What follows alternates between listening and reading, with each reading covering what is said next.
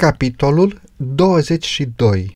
Profeții împlinite După ce a trecut perioada când venirea Domnului a fost inițial așteptată, în primăvara anului 1844, cei care priviseră cu multă credință spre venirea sa au fost cuprinși pentru un timp de îndoială și nesiguranță. Deși lumea îi considera complet înfrânți și dovediți că au susținut o amăgire, cuvântul lui Dumnezeu a rămas totuși sursa lor de consolare. Mulți au continuat să cerceteze scripturile, examinând din nou dovezile care le susțineau credința și studiind cu atenție profețiile pentru a primi în continuare lumină. Mărturia Bibliei, care sprijinise poziția lor, părea clară și concludentă. Semne care nu puteau fi greșit înțelese arătau că venirea lui Hristos este aproape. Binecuvântarea deosebită venită din partea Domnului, atât prin convertirea păcătoșilor, cât și prin revigorarea vieții spirituale printre creștini, constituia dovada că mesajul venise din cer. Deși credincioșii nu puteau să explice dezamăgirea, aveau certitudinea că Dumnezeu îi condusese în experiența prin care trecuseră. În profețiile care ei consideraseră că se aplică la timpul exact al celei de-a doua veniri, se găseau învățături special adaptate situației lor de nesiguranță și îndoială, învățături care îi încurajau să aștepte cu răbdare, convinși fiind că ceea ce era acum întunecat pentru înțelegerea lor avea să fie clarificat la timpul potrivit. Printre aceste profeții era și cea din Habacuc 2 cu 1 la 4. M-am dus la locul meu de strajă și stăteam pe turn ca să veghez și să văd ce are să-mi spună Domnul. Ce mi va răspunde la plângerea mea? Domnul mi-a răspuns și a zis, scrie prorocia și sapă pe table, ca să se poată citi ușor căci este o prorocie a cărei vreme este hotărâtă, se apropie de împlinire și nu va minți. Dacă zăbovește, așteaptă, căci va veni și se va împlini negreșit. Iată, i s-a îngânfat sufletul, nu este fără prihană în el, dar cel neprihănit va trăi prin credința lui. Încă din anul 1842, îndrumarea dată în această profeție și anume aceea de a scrie prorocia și a o săpa pe table ca să fie citită ușor, i-a sugerat lui Charles Fitch ideea de a face o diagramă profetică pentru a ilustra viziunile din cartea Daniel și Apocalipsa. Publicarea acestei diagrame a fost considerată împlinirea poruncii date prin Habacuc. Totuși, nimeni n-a observat atunci că, în aceeași profeție, era prevăzută o întârziere evidentă în împlinirea viziunii, un timp de așteptare. Acest pasaj a devenit foarte semnificativ după dezamăgire, căci este o prorocie a cărei vreme este hotărâtă, se apropie de împlinire și nu va minți. Dacă zăbovește, așteaptă, căci va veni și se va împlini negreșit cel neprihănit va trăi prin credința lui. De asemenea, o sursă de putere și încurajare pentru credincioși a fost și o parte din profeția lui Ezechiel. Cuvântul Domnului mi-a vorbit astfel. Fiul omului, ce înseamnă acest cuvânt de bagiocoră pe care îl întrebuințați în țara lui Israel? Zilele se lungesc și toate vedeniile rămân neîmplinite? De aceea spune-le, Așa vorbește Domnul Dumnezeu. Se apropie zilele și toate vedeniile se vor împlini. Eu, Domnul, voi vorbi. Ce voi spune se va împlini și nu va fi amânat.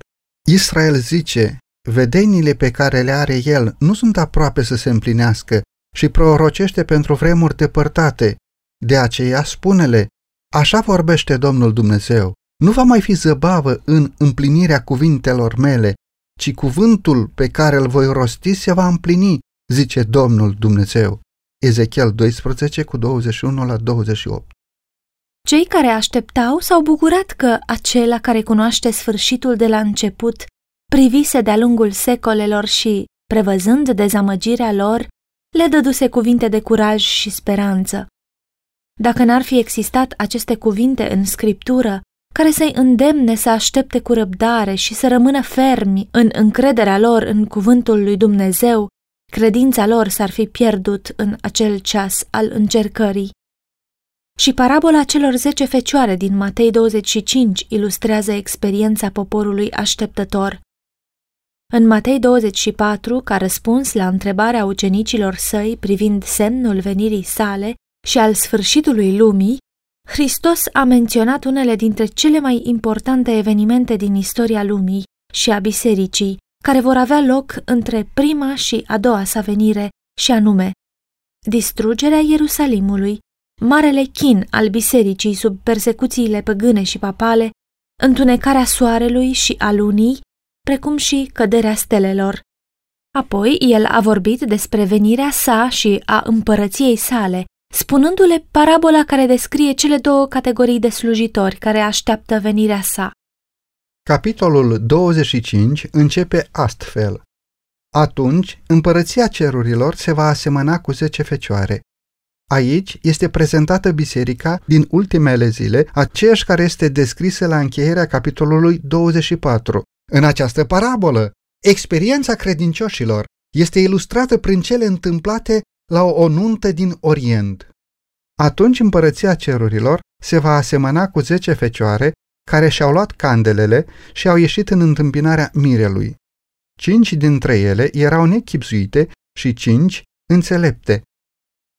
Cele nechipzuite, când și-au luat candelele, n-au luat cu ele un de lemn, dar cele înțelepte, împreună cu candelele, au luat cu ele și un de lemn în vase.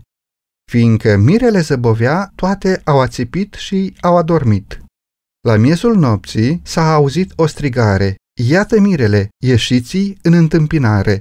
Matei 25, 1-6 Venirea lui Hristos, așa cum fusese proclamată de mesajul rostit de primul înger, a fost înțeleasă ca fiind reprezentată prin venirea mirelui. Reforma extinsă care avusese loc prin vestirea apropiatei sale veniri corespundea cu ieșirea fecioarelor în întâmpinarea mirelui. În această parabolă, ca și în cea din Matei 24, sunt reprezentate două categorii de credincioși. Toți și-au luat candelele, adică Bibliile, și în lumina lor au ieșit să-l întâmpine pe mire. Dar în timp ce cele nechipzuite, când și-au luat candelele, n-au luat cu ele un de lemn, cele înțelepte, împreună cu candelele, au luat cu ele și un de lemn în vase. Cei înțelepți primiseră harul lui Dumnezeu, puterea regeneratoare și iluminatoare a Duhului Sfânt, care face din cuvântul său o candelă pentru picioare și o lumină pe cărare.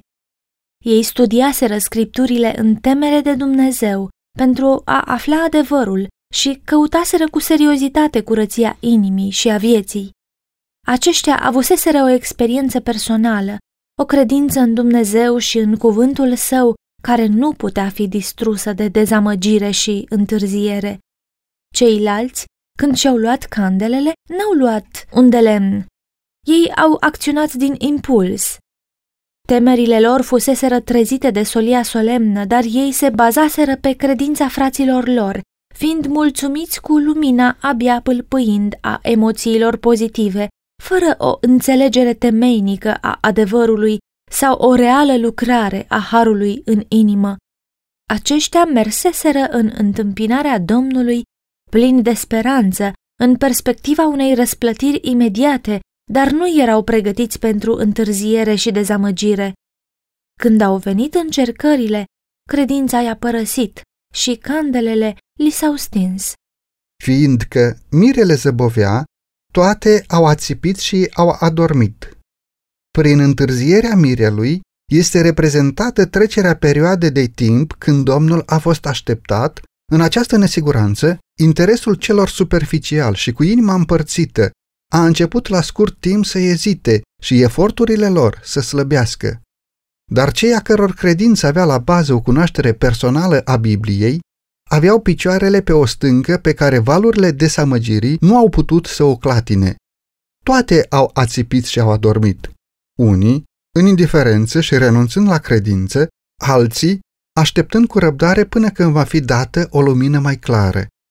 Totuși, în noaptea încercării, și a doua categorie de așteptători păreau că își pierd într-o anumită măsură entuziasmul și devotamentul. Cei ezitanți și superficiali nu au putut să se bazeze pe credința fraților lor. Fiecare trebuie să reziste sau să cadă în mod personal. Cam în aceeași perioadă a început să apară fanatismul. Unii care susțineau că ei cred cu fervoare mesajul au respins cuvântul lui Dumnezeu, singurul îndrumător infailibil, și, pretinzând că sunt conduși de Duhul, s-au lăsat stăpâniți de propriile sentimente, impresii și închipuiri. Unii manifestau un zel orb și bigot, condamnându-i pe toți cei care nu erau de acord cu ei. Ideile și practicile lor fanatice n-au fost acceptate de majoritatea adventiștilor. Totuși, ei au adus dezonoare asupra cauzei adevărului. Prin aceste mijloace, satana încerca să se opună lucrării lui Dumnezeu și să o distrugă. Oamenii fuseseră treziți în mare măsură de mișcarea adventistă. Mii de păcătoși se convertiseră și bărbați credincioși se dedicau proclamării adevărului. Chiar în acel timp de întârziere, prințul răului își pierdea supușii. Pentru a face ca lucrarea lui Dumnezeu să fie denigrată, a căutat să-i inducă în eroare pe unii care susțineau că sunt credincioși și să-i conducă la extremism.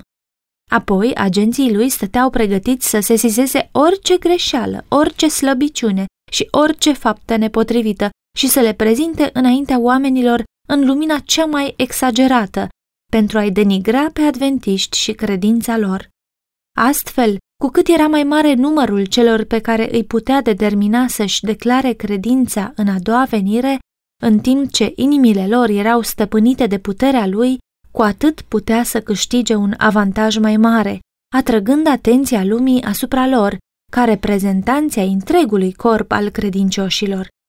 Satana este acuzatorul fraților, iar spiritul lui îi inspiră pe oameni să pândească greșelile și defectele urmașilor lui Dumnezeu și să le scoată cât mai în evidență, în timp ce faptele lor bune sunt trecute cu vederea.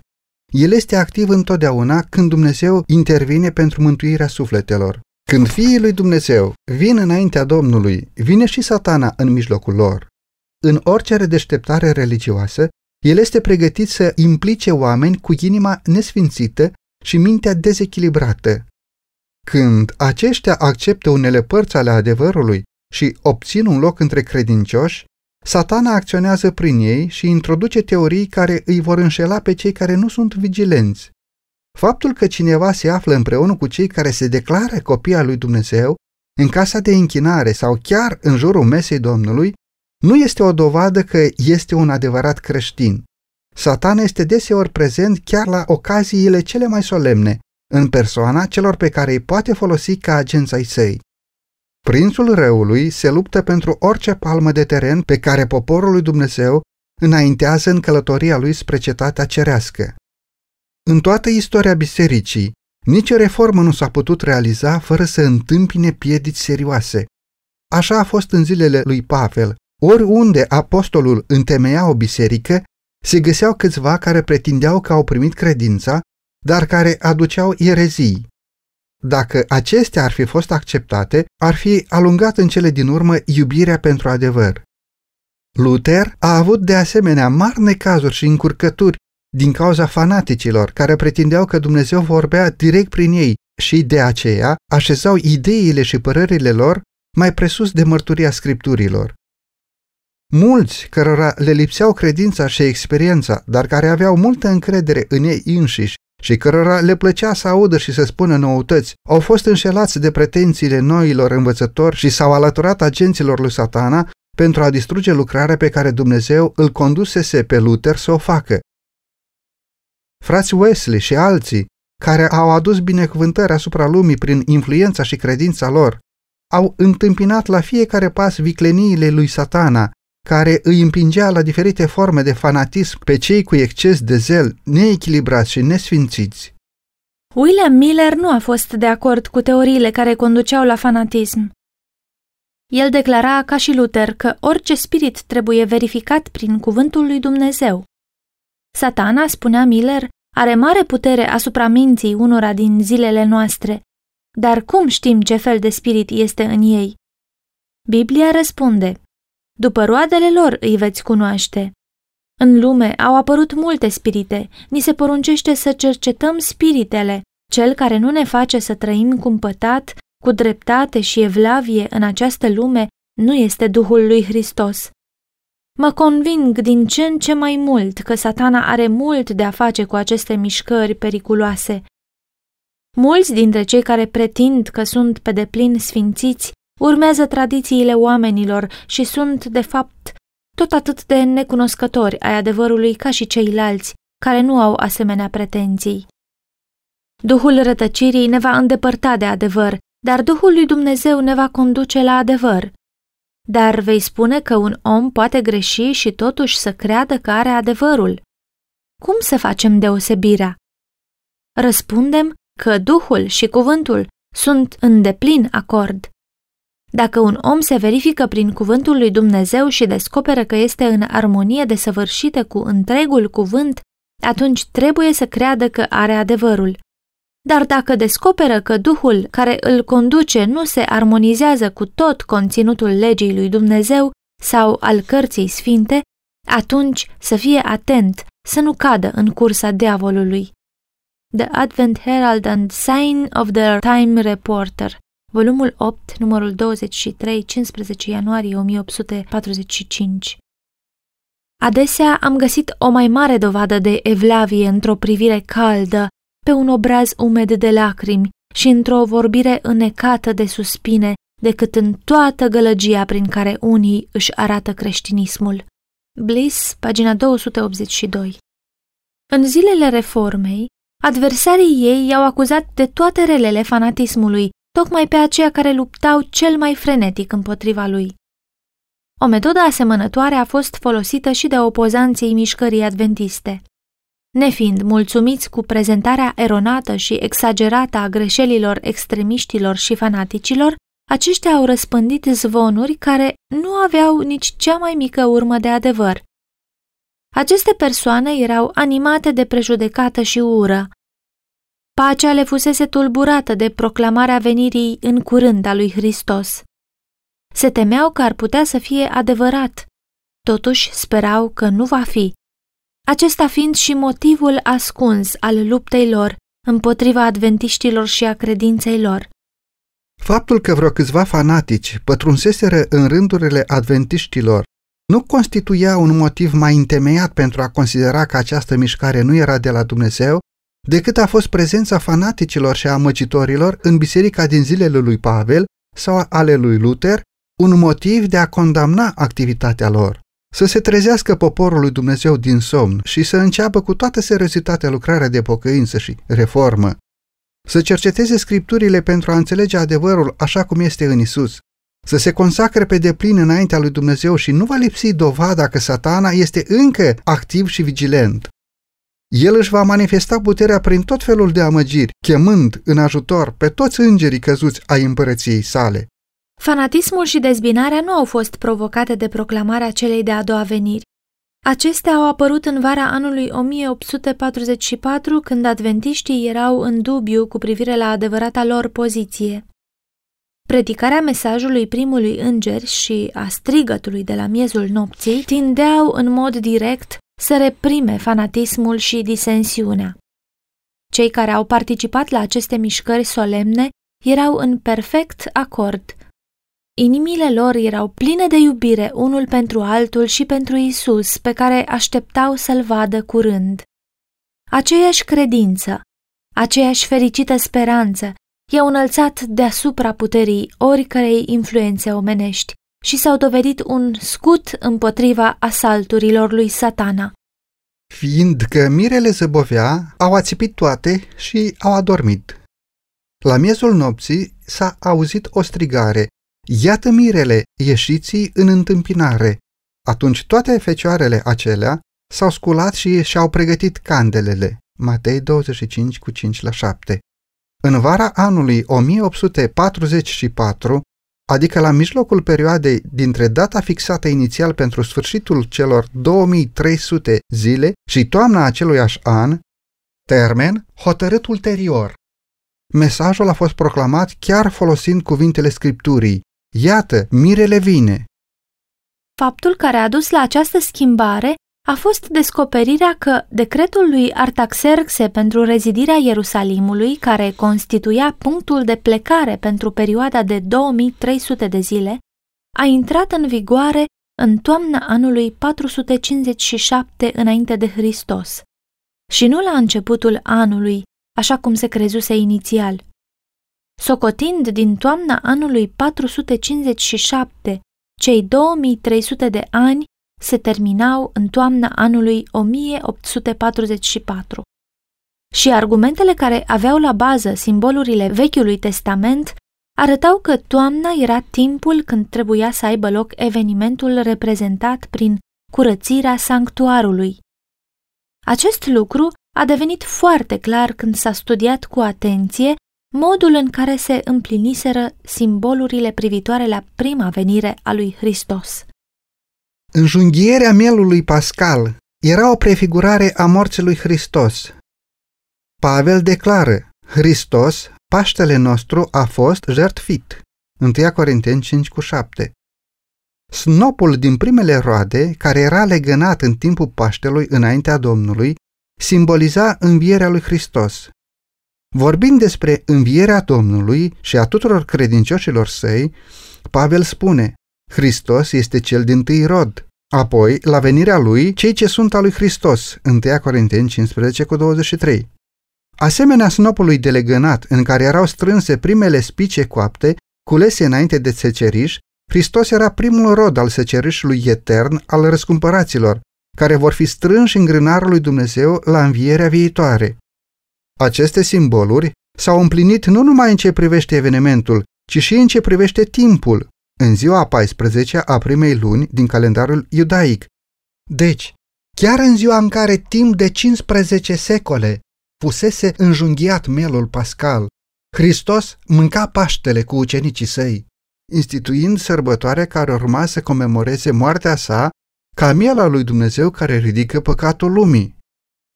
În aceeași noapte a fost prins de mâini nelegiuite pentru a fi răstignit și omorât. Fiind cel simbolizat ca snopul de legănat, Domnul nostru a fost înviat din morți a treia zi, ca pârgă a celor adormiți. Primul dintre cei drepți înviați, ale căror trupuri smerite vor fi transformate și făcute asemenea trupului slavei sale. 1 Corinteni 15 cu 20, Filipeni 3 cu 21.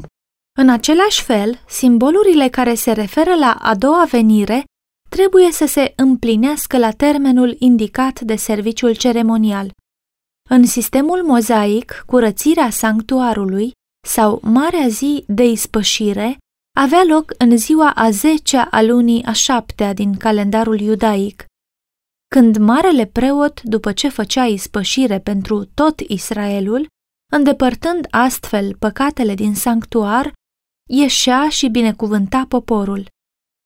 Tot așa se credea că Hristos, ca mare preot al nostru, va veni să curețe pământul prin distrugerea păcatului și a păcătoșilor și să binecuvinteze cu nemurire pe poporul său care îl așteaptă. Astfel, ziua a zecea a lunii a șaptea, marea zi de ispășire, timpul curățirii sanctuarului, care în anul 1844 cădea la 22 octombrie, a fost considerată ca dată a venirii Domnului. Aceasta era în armonie cu dovezile deja prezentate, și anume că perioada celor 2300 de zile se va încheia în toamnă, iar concluzia părea bine fundamentată. În parabola din Matei 25, timpul de așteptare și ațipire este urmat de venirea mirelui. Acest lucru era în concordanță cu argumentele provenind atât din profeție, cât și din simboluri, generând o convingere puternică în legătură cu exactitatea lor, iar strigătul de la miezul nopții a fost vestit de mii de credincioși. Mișcarea s-a răspândit în țară asemenea unui val puternic, din oraș în oraș, din sat în sat, până în cătunele izolate, până când poporul lui Dumnezeu care aștepta a fost complet trezit. În fața acestui val, fanatismul a dispărut ca bruma dimineața înaintea razelor soarelui. Credincioșii vedeau cum îndoiala și nedumerirea dispăreau, în timp ce speranța și curajul le însuflețeau inima. Lucrarea n-a fost însoțită de vederi extremiste, care se manifestă întotdeauna când există doar entuziasm omenesc, fără influența conducătoare a cuvântului și Duhului lui Dumnezeu. Se asemăna în esență cu acele perioade de smerire și întoarcere la Domnul care aveau loc în vechiul Israel ca urmare a mustrărilor transmise de slujitorii săi. Avea trăsăturile specifice lucrării lui Dumnezeu din toate timpurile. Nu se manifesta atât de mult printr-o stare de euforie, cât printr-o profundă cercetare a inimii, mărturisirea păcatelor și renunțare la valorile lumii. Principala preocupare a oamenilor era pregătirea pentru a-L întâmpina pe Domnul. Se manifesta un spirit de rugăciune persistentă și consacrare fără rezerve lui Dumnezeu. Descriind această mișcare, Miller spunea Nu e cazul pentru o expresie măreață a bucuriei. Aceasta este păstrată pentru o ocazie viitoare, când tot cerul și pământul vor jubila împreună cu o bucurie de nespus și plină de glorie. Nu se aud strigăte. Acestea sunt de asemenea păstrate pentru strigătul de biruință din ceruri. Cântăreții sunt tăcuți. Ei așteaptă să se alăture oștilor îngerești. Corului din ceruri nu există sentimente în dezacord. Toți sunt o inimă și un gând. Bliss, pagina 270-271. Un alt participant la această mișcare mărturisea, pretutindeni a avut loc cea mai profundă cercetare a inimii și smerire a sufletului înaintea Dumnezeului Cerului. Atracția pentru lucrurile din lumea aceasta a încetat. Această mișcare a generat aplanarea controverselor și a aminozităților, mărturisirea greșelilor, smerirea înaintea lui Dumnezeu și rugăciuni de pocăință înălțate din inimi zdrobite către El pentru iertare și primire. A produs umilire de sine și prosternare a sufletului cum nu se mai văzuse niciodată. A condus la sfâșirea inimilor și nu a hainelor și la întoarcerea către Domnul cu post, cu plânset și bocet, după cum prezisese Dumnezeu prin Ioel că se va întâmpla când ziua sa cea mare va fi aproape. O atitudine de îndurare și de rugăciune a fost revărsată asupra copiilor săi, așa cum spusese Dumnezeu prin Zaharia. Au privit spre acela pe care l-au străpuns, a fost o mare jale în țară, și cei care l-au așteptat pe Domnul și-au întristat sufletele înaintea lui. Advent Review, volumul 1, pagina 271. Dintre toate mișcările religioase, începând cu cea din zilele apostolilor, niciuna n-a fost mai liberă de imperfecțiunea omenească și de vicleniile lui satana, cum a fost cea din toamna anului 1844. Chiar și acum, după trecerea multor ani, toți cei care au luat parte la acea mișcare și care au stat ferm pe scena adevărului simt încă influența sfântă a acelei lucrări binecuvântate și dau mărturie că a fost de la Dumnezeu. La strigătul, iată mirele ieșiții în întâmpinare, cei care așteptau s-au sculat și și-au pregătit candelele. Ei au studiat cuvântul lui Dumnezeu cu un interes necunoscut înainte. Îngerii din cer au fost trimiși să-i trezească pe aceia care se descurajaseră și să-i pregătească pentru a primi mesajul. Mișcarea nu avea la bază înțelepciunea și cunoștința omenească, ci puterea lui Dumnezeu. Nu cei mai talentați, ci cei mai umili și devotați au fost primii care au auzit și au dat curs chemării. Fermierii și-au lăsat recoltele pe câmp, meseriașii și-au lăsat sculele și cu lacrimi de bucurie au plecat să vestească avertizarea. Cei care inițial fusese conducătorii mișcării au fost printre ultimii care s-au mobilizat. Bisericile, în general, și-au închis ușile în fața acestui mesaj și un mare număr dintre cei care îl acceptaseră s-au retras din ele. În providența lui Dumnezeu, această proclamare s-a unit cu mesajul celui de-al doilea înger, conferindu-i forță. Mesajul, iată, mirele vine, nu a fost atât de mult o problemă de argumentare, întrucât dovada scripturii era clară și concludentă. Acesta era însoțit de un impuls care mișca sufletul. Nu exista niciun dubiu, nicio întrebare. Cu ocazia intrării triumfale a lui Hristos în Ierusalim, Oamenii care se adunaseră din toate părțile țării pentru a serba Paștele s-au îndreptat spre muntele măslinilor și, alăturându-se mulțimii care îl urma pe Isus, au fost cuprinși de fervoarea momentului și au amplificat strigătul. Binecuvântat este cel ce vine în numele Domnului. Matei 21 cu 9 În același fel, necredincioșii care veneau la adunările adventiste, unii din curiozitate, alții numai pentru a ridiculiza, au simțit puterea acelui impuls care însoțea mesajul Iată, mirele vine. Tot atunci se manifesta acea credință care primește răspuns la rugăciune, credința care se bucură de răsplată. Duhul Harului cobora asupra cercetătorilor sinceri ca o ploaie abundentă peste pământul însetat. Cei care așteptau să stea curând față în față cu răscumpărătorul lor simțeau o bucurie solemnă, de nedescris. Puterea Duhului Sfânt care domolește și supune topea inimile, în timp ce binecuvântările sale erau revărsate în măsură bogată peste cei credincioși. Cei care au acceptat mesajul s-au apropiat cu grijă și solemnitate de momentul în care sperau să-L întâlnească pe Domnul lor. În fiecare dimineață simțeau că prima lor datorie era să obțină dovadă că sunt primiți de Dumnezeu. Inimile lor erau strâns unite și se rugau mult, unul cu altul și unul pentru altul. Adesea se adunau în locuri izolate pentru a fi în comuniune cu Dumnezeu și vocea rugăciunii de mijlocire se înălța spre ceruri din câmpii și dumbrăvi. Certitudinea aprobării Mântuitorului le era mai necesară decât hrana zilnică, iar dacă vreun nor le întuneca mintea, nu se lăsau până când nu era îndepărtat. Când simțeau dovada Harului iertător, tângeau să-l vadă pe acela pe care sufletul lor îl iubea. Dar îi aștepta din nou o dezamăgire. Termenul fixat a trecut și mântuitorul lor nu a venit.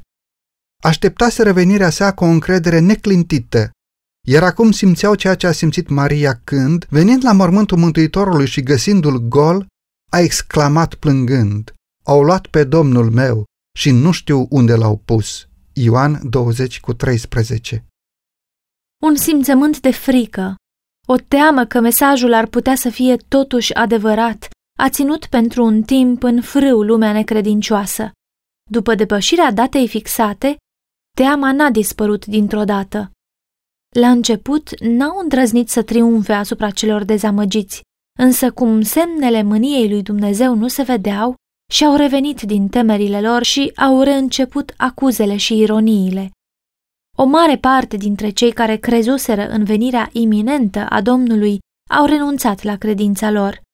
Unii care fuseseră foarte încrezători erau atât de adânc răniți în mândria lor încât și-ar fi dorit să fugă din lume.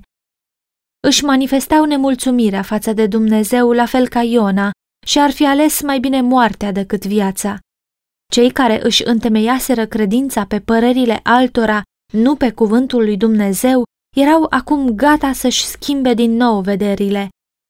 Batjocoritorii i-au câștigat pe cei slabi și pe cei fricoși de partea lor și toți aceștia s-au unit, declarând că acum nu mai puteau exista nici temeri, nici așteptări. Timpul trecuse și Domnul nu venise, iar lupta putea rămâne aceeași timp de mii de ani. Credincioșii sinceri și serioși renunțaseră la toate pentru Hristos și se bucuraseră de prezența Lui ca niciodată înainte. Ei dăduseră lumii, după părerea lor, ultima avertizare și, așteptând să fie primiți curând lângă Domnul lor divin și lângă îngerii cerești, se retrăseseră în mare măsură din comunitatea acelora care nu acceptaseră mesajul. Se rugaseră cu o dorință arzătoare, Vino, Doamne Iisuse, vino curând! Dar el nu a venit. Iar acum, să ia din nou povara grea a grijilor și complicațiilor vieții și să suporte disprețul și sarcasmul unei lumi bagiocoritoare, era o încercare teribilă a credinței și răbdărilor.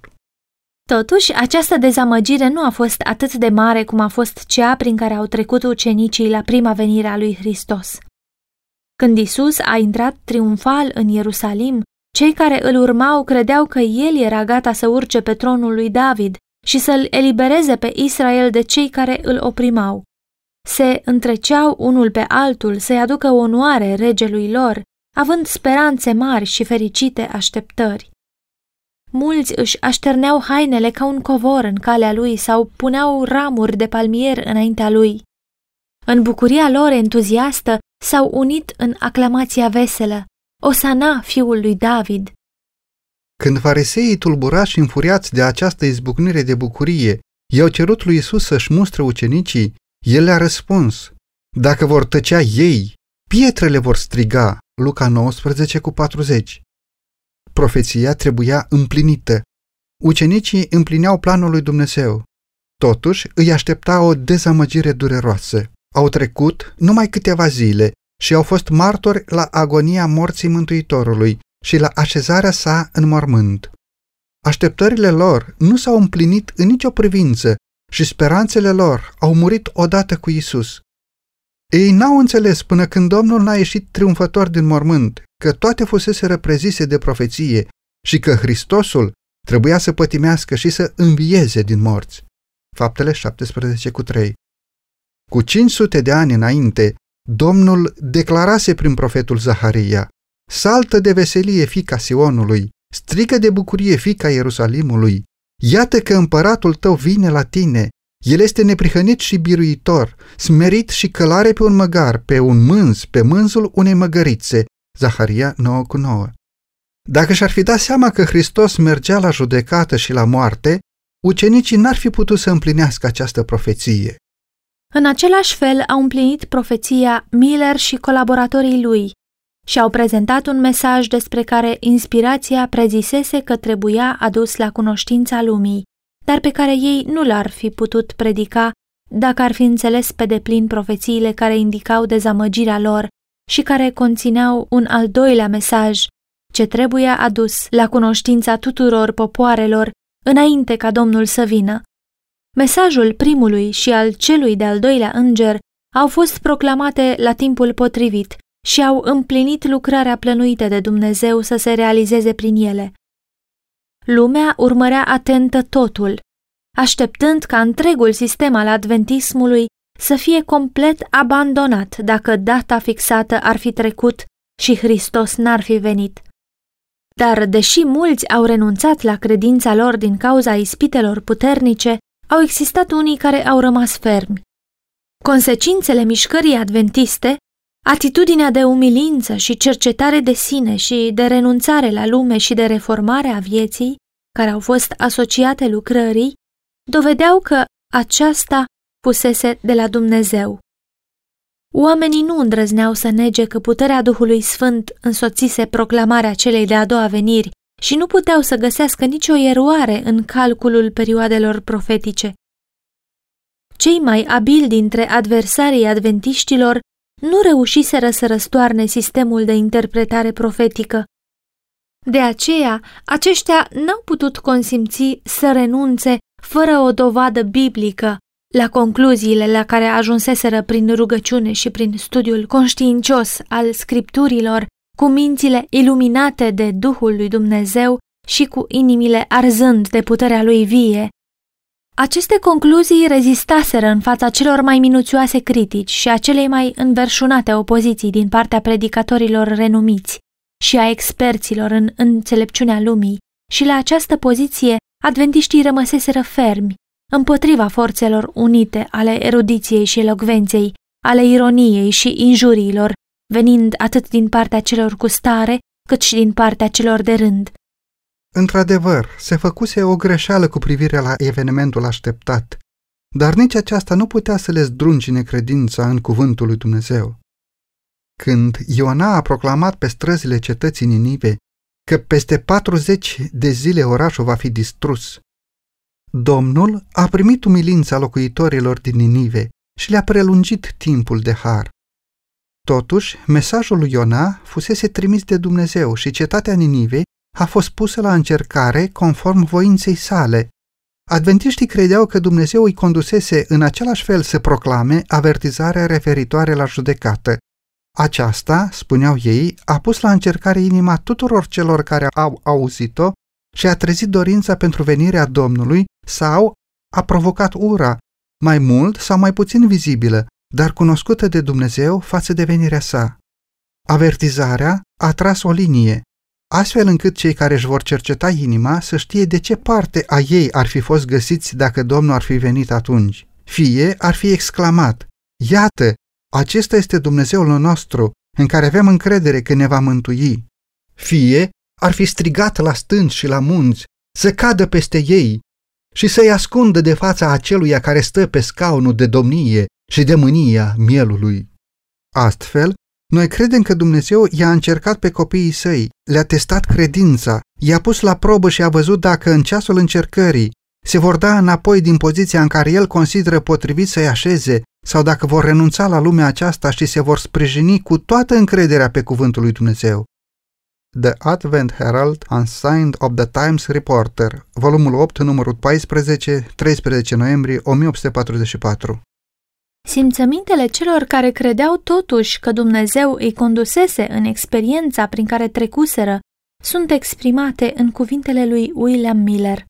Dacă ar fi să trăiesc din nou și să am aceleași dovezi pe care le-am avut atunci, pentru a fi cinstit față de Dumnezeu și față de oameni, aș face tot ceea ce am făcut.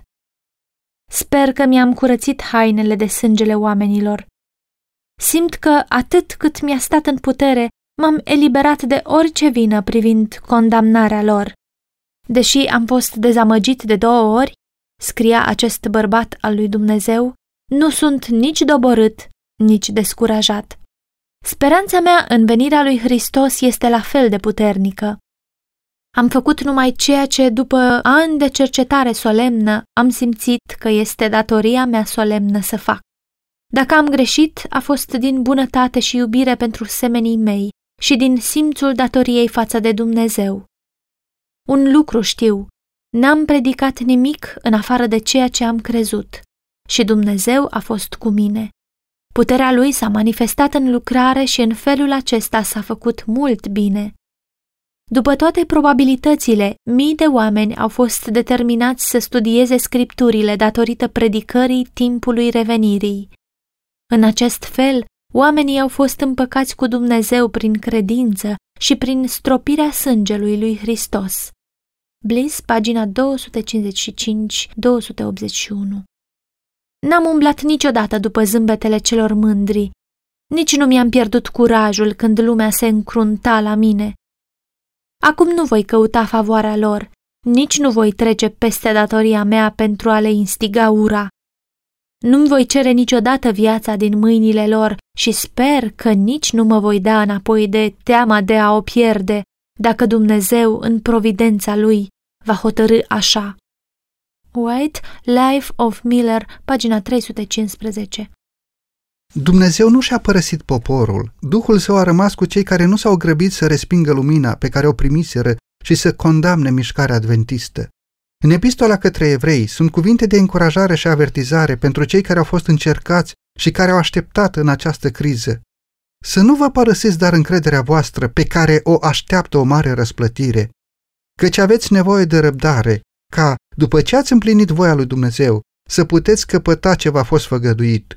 Încă puțină, foarte puțină vreme și cel ce vine va veni și nu va săbovi, și cel neprihănit va trăi prin credință.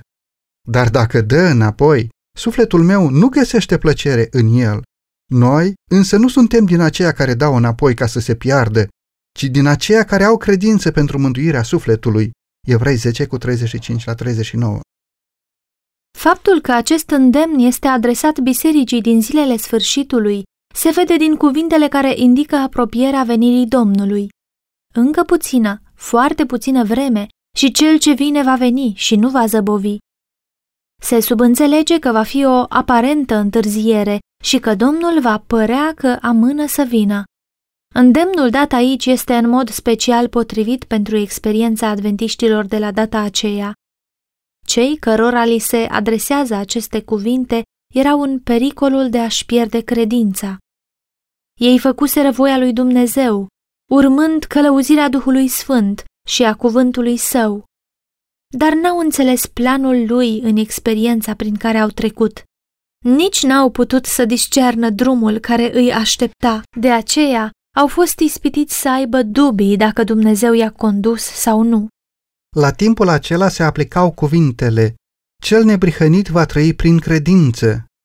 Când marea lumină a strigătului de la mezul nopții a strălucit pe calea lor și au văzut profețiile desigilate, apoi împlinite rapid semnele care arătau că venirea lui Hristos este aproape, n-au mai mers prin credință, ci prin vedere. Acum însă, copleșiți de speranțele înșelate, au rămas în picioare numai prin credința în Dumnezeu și în cuvântul său. Lumea bagiocoritoare spunea, ați fost amăgiți, renunțați la credință și spuneți că mișcarea adventistă a fost de la satana.